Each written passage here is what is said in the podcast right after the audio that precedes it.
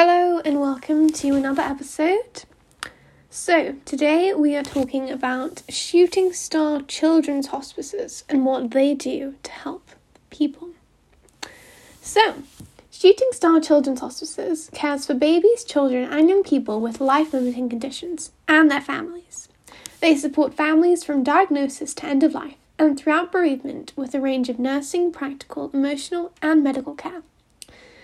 So, Christopher's, their purpose built children's hospice in Guildford, Surrey, first opened its doors in November 2001. And Shooting Star House, their purpose built children's hospice in Hampton, first opened its doors in August 2005.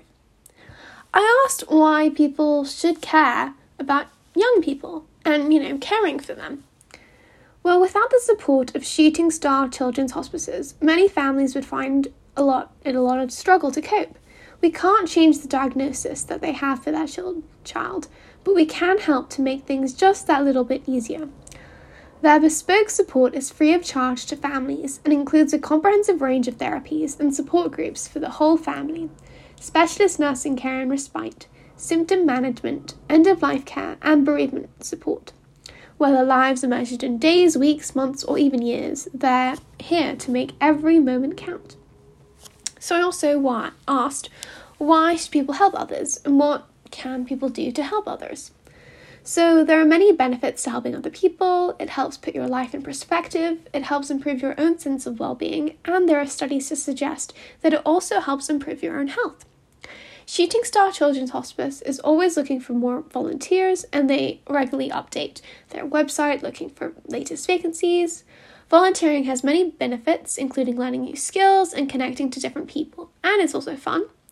They also even have opportunities for paid work. So I asked about some statistics or information that people find shocking about lifelong illnesses in children.